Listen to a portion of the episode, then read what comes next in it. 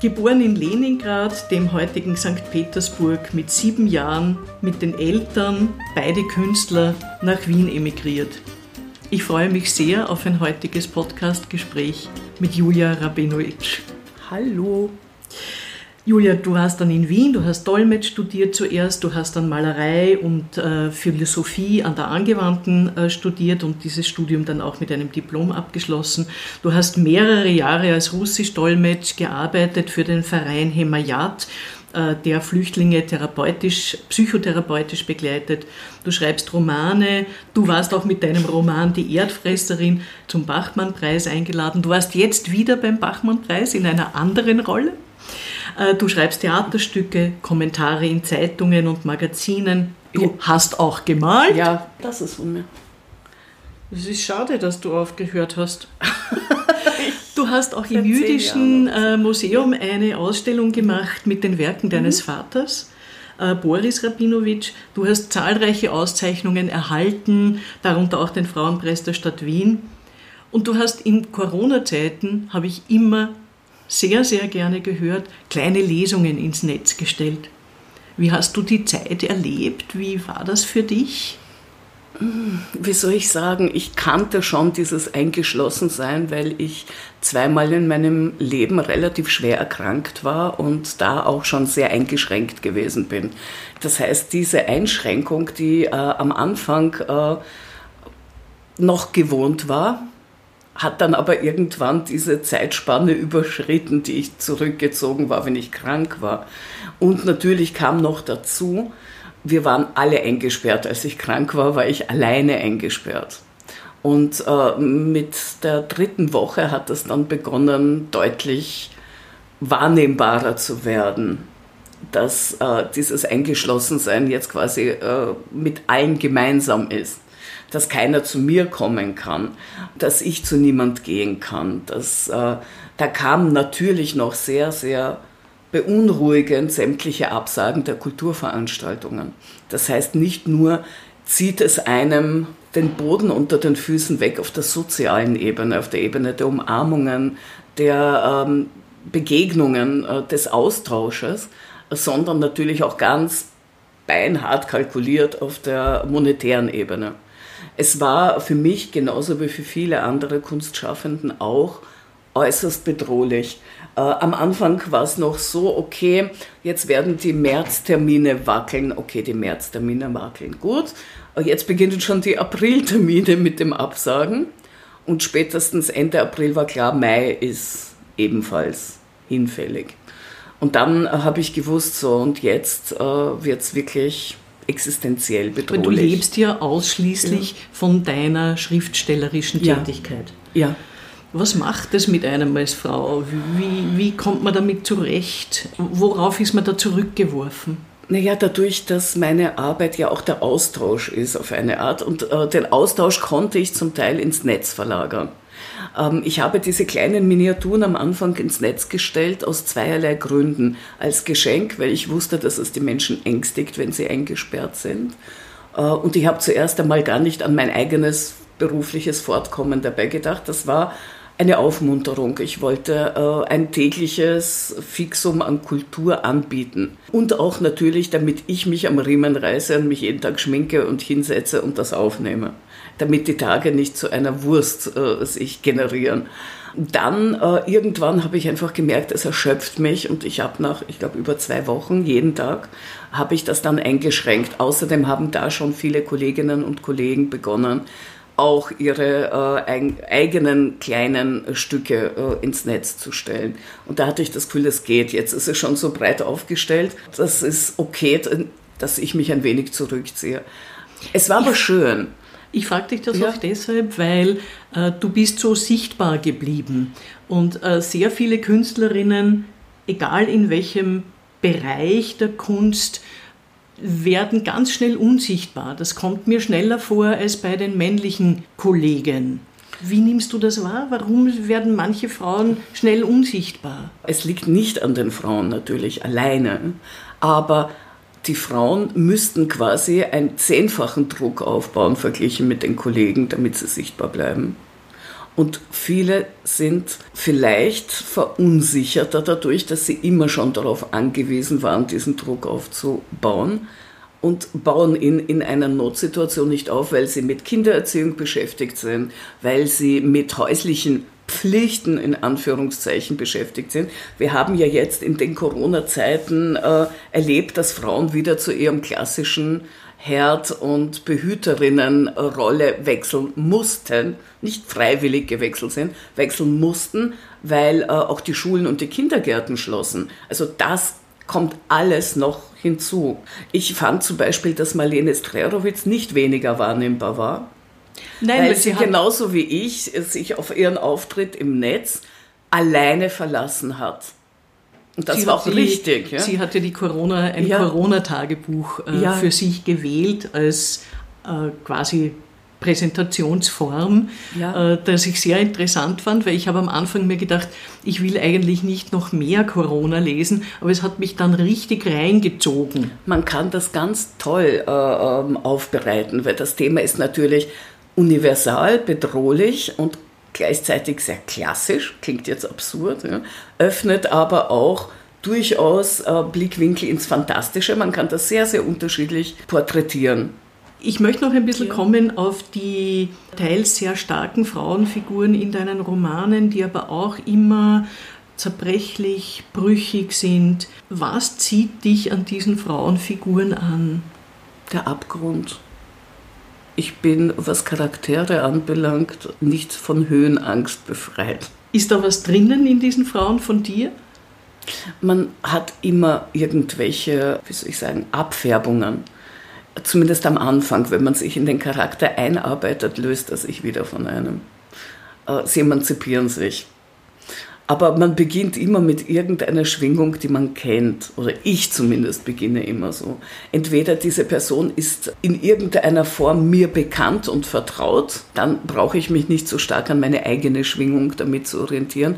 Aber äh, trotzdem natürlich scheint immer wieder dann auch etwas Eigenes durch. Bei meinem Roman Die Erdfresserin äh, gab es mehrere Personen, die äh, mich zu diesem Buch inspiriert haben. Und ich habe mich stark an meine Erinnerung an diese Menschen gehalten. Also dieses Getriebene, dieses äh, Gehen äh, als Funktion, dieses Weitergehen, Aufstehen und Weitergehen, das kenne ich natürlich auch. Aber welche kunstschaffende Frau kennt das nicht? Würdest du dich selbst als Feministin bezeichnen? Ich bin auf der Seite der Frauen. Ich nehme mir aber auch heraus, sie zu kritisieren, wenn es notwendig ist. Und äh, wenn man Feminismus als etwas definiert, wo keine Kritik mehr erlaubt ist, da steige ich dann aus. Aber solange man mich eine kritikfähige äh, Feministin nennt, dann ist es okay. Nämlich, ähm, ich mag eines nicht, und das hat natürlich mit meiner Vergangenheit in der UdSSR zu tun. Ich hasse Dogmen. Ich hasse starre Systeme, unter die man sich unterwerfen muss, weil man sonst nicht der wahre Kommunist ist. Und äh, ich bin mit wirklicher Hingabe für Frauen, für die Förderung von Frauen, für die Unterstützung von Frauen, für den Austausch mit Frauen. Aber ich möchte mich äh, nicht in Schranken weisen lassen, weil ich bestimmte Dinge nicht so mache, wie ein Hardcore-Kern das für richtig befindet im Feminismus. Du hast mir eh schon das Stichwort ja. gegeben, weil du hast ja als Mädchen eine vertraute Umgebung verlassen, um in eine neue Umgebung zu gehen, nicht freiwillig. Was hat das für dich als Mädchen damals bedeutet? Kannst du dich an diese Zeit noch erinnern? Ja, sicher.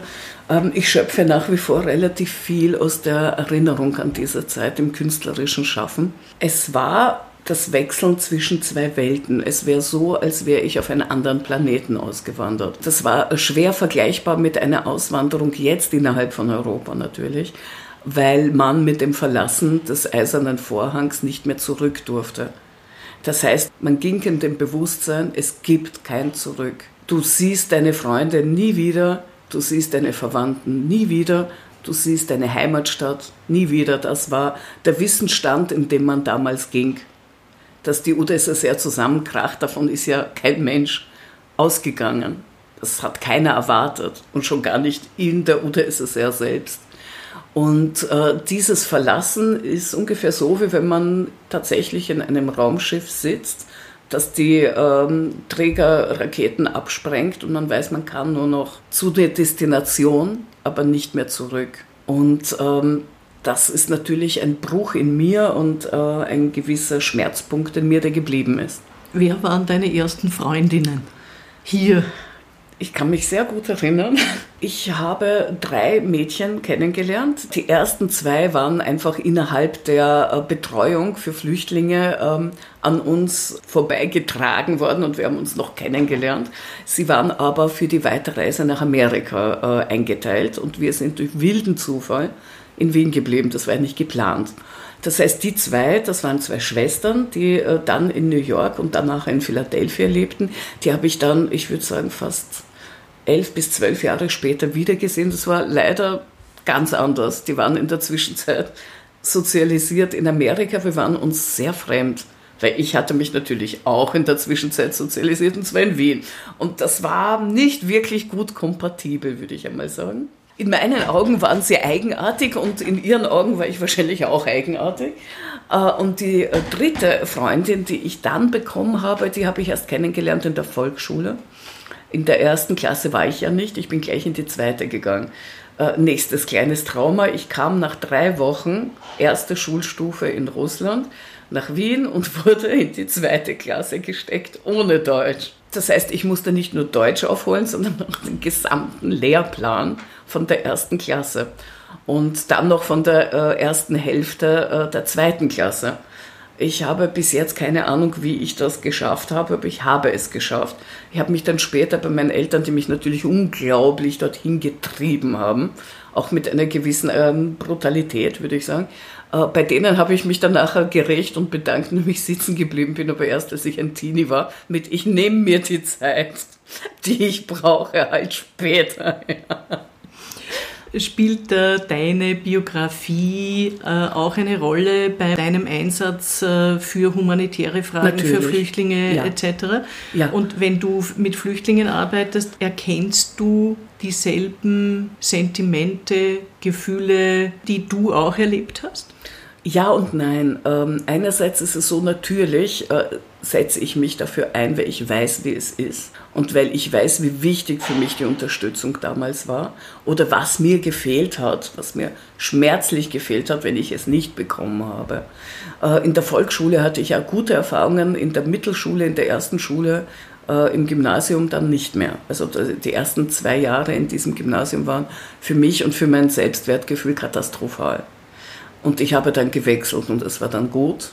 Aber da habe ich mein Anderssein sehr unangenehm und sehr arrogant aufgewiesen bekommen. Das heißt, ich kenne die Kränkungen, die daraus entstehen, wenn man schlecht behandelt wird, wenn man zugewandert ist. Äh, natürlich sträubt sich alles in mir dagegen, das bei anderen Kindern weiter geschehen zu lassen. Ich kann mich erinnern, äh, was die negativen Momente waren, wie meine Eltern schlecht behandelt worden sind, weil sie mit Akzent Deutsch sprachen. Ich kann mich als Kind daran erinnern, wie meine Familie auch sehr verunsichert war durch manche Dinge. Ich kann mich aber auch sehr, sehr gut daran erinnern, wie meine Familie dankbar war für die Unterstützung, die man ihr gegeben hat. Ich kann mich an beides erinnern. Und für mich war völlig klar, eine Politik, die auf Hetze aufbaut, eine Politik, die auf Spaltung aufbaut, eine Politik, die Menschenkraft ihrer Herkunft entwertet, gegen die werde ich immer sein.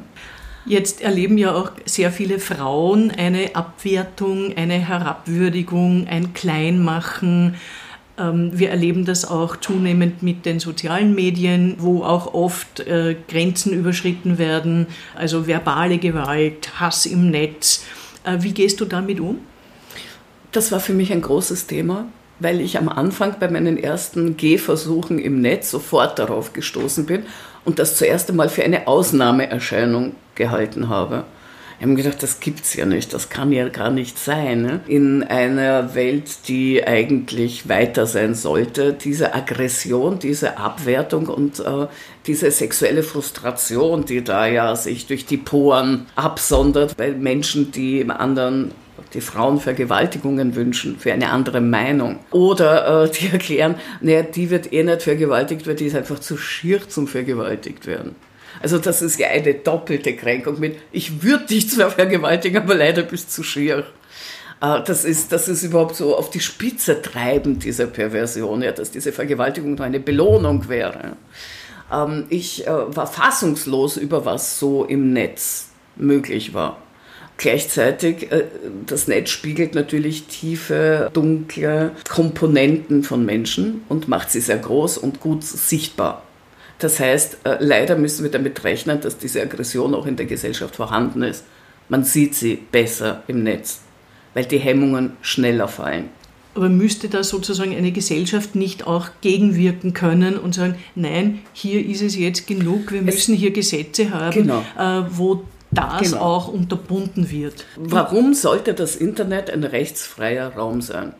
Warum kann ich auf der Straße üblicherweise nicht zu jemand hingehen und sagen, du schirche, blöde Kuh, ich vergewaltige dich jetzt? Wenn man das macht, dann wird man mit Konsequenzen rechnen müssen.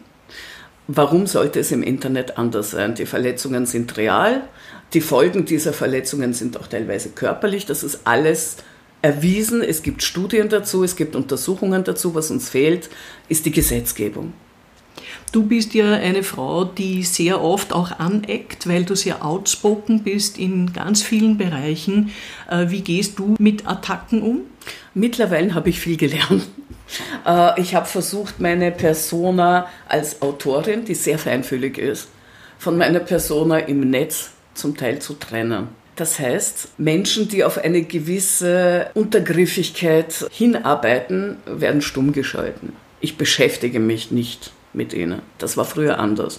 Da wollte ich irgendwie noch antworten, ich wollte noch eins draufsetzen, ich wollte ihnen erklären, wie scheiße das ist, was sie da tun. Sie wollen das ja. Also ich, wenn ich es ihnen zehnmal erkläre, werden sie es nicht ändern. Und ab einer gewissen Häufigkeit äh, haben sie meine Aufmerksamkeit nicht verdient. Beeinflusst es irgendwie deine Rolle als Frau? Nicht mehr. Aber es hat mich eine Zeit lang verunsichert, ja. Aber ich denke mir, mich hat vieles eine Zeit lang verunsichert. Ich betone zeitlang. Du bist ja mit deinem schwarzen Pagenkopf und dem knallroten Lippenstift eine unglaublich markante Figur in der österreichischen Kulturszene, eben auch als Frau. Ist dir das wichtig? Arbeitest du in irgendeiner Form damit oder wie kam es dazu? Das war mir nicht bewusst, muss ich ehrlich sagen. Ich habe das erst gecheckt, nachdem mehrere Leute das rückgemeldet haben. Für mich war es einfach so, ich mag den Barschenkopf, ich mag roten Lippenstift. Ich stehe damit übrigens auch in einer gewissen Familientradition, weil meine Oma hatte auch immer Barschenkopf und rosa Lippenstift allerdings, aber sie hat auch rote Haare und nicht schwarz. und meine Mutter hat auch lange, lange Zeit äh, schwarzen Pagenkopf getragen. Es ist etwas für mich sehr Vertrautes gewesen.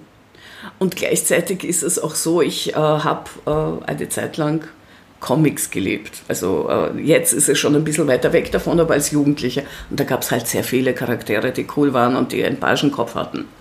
Und das hat mir natürlich taugt. Und dazu kam noch meine Vorliebe fürs Asiatische, also für äh, diverse asiatischen Einflüsse in der Kunst, äh, vor allem traditionell. Und diese Frisuren, die natürlich sich da auch spiegeln, auch die Art, sich zu schminken, das hat mir einfach als Künstlerin, als ich noch gemalt habe, unglaublich gefallen. Wenn Sie hinter mich schauen, das sieht man jetzt im Podcast nicht, das da bin ja ich. Und das ist äh, sehr wohl angelehnt an japanische Malerei es hat sich zusammengefunden, was nicht geplant war, aber gut gepasst hat. Hast du Vorbilder? Nein. Als Frau? Ich habe Menschen, die ich bewundere, aber ich will nicht so sein wie sie. Ich will ja so sein wie ich. Ich will auch niemandes Nachbild sein. Mich haben Frauen total beeindruckt und beeinflusst. Aber ich würde sie nicht als Vorbild nennen. Aber wie gesagt, ich war privilegiert. Ich kannte viele solcher Frauen. Und vielleicht würde ich das anders wahrnehmen, wenn ich keine solchen Frauen in meiner Familie so hautnah erlebt hätte. Vielleicht würde ich dann sagen, ich brauche aber ein Vorbild. Vielleicht waren sie doch Vorbilder, ohne dass es mir bewusst war, wenn ich es jetzt sehr fair betrachte. Ähm, meine Großmutter war eine unglaublich starke Frau ich bin äh, mit einer äh, Drachenmutter aufgewachsen. Also, und ich meine jetzt meine Oma, meine Mutter war nicht so eckig. Ja, meine Mutter war sanfter. Aber meine Großmutter war ein Durchmarsch, ja, durch alles, bis sie erreicht hat, was sie wollte. Äh, sie hat dreimal geheiratet. Sie hat sich zweimal scheiden lassen. Das ist für die Zeit echt nicht üblich gewesen. Und die beiden ersten Ehen waren auch wirklich nicht gut. Mit der letzten, mit der dritten war sie sehr glücklich.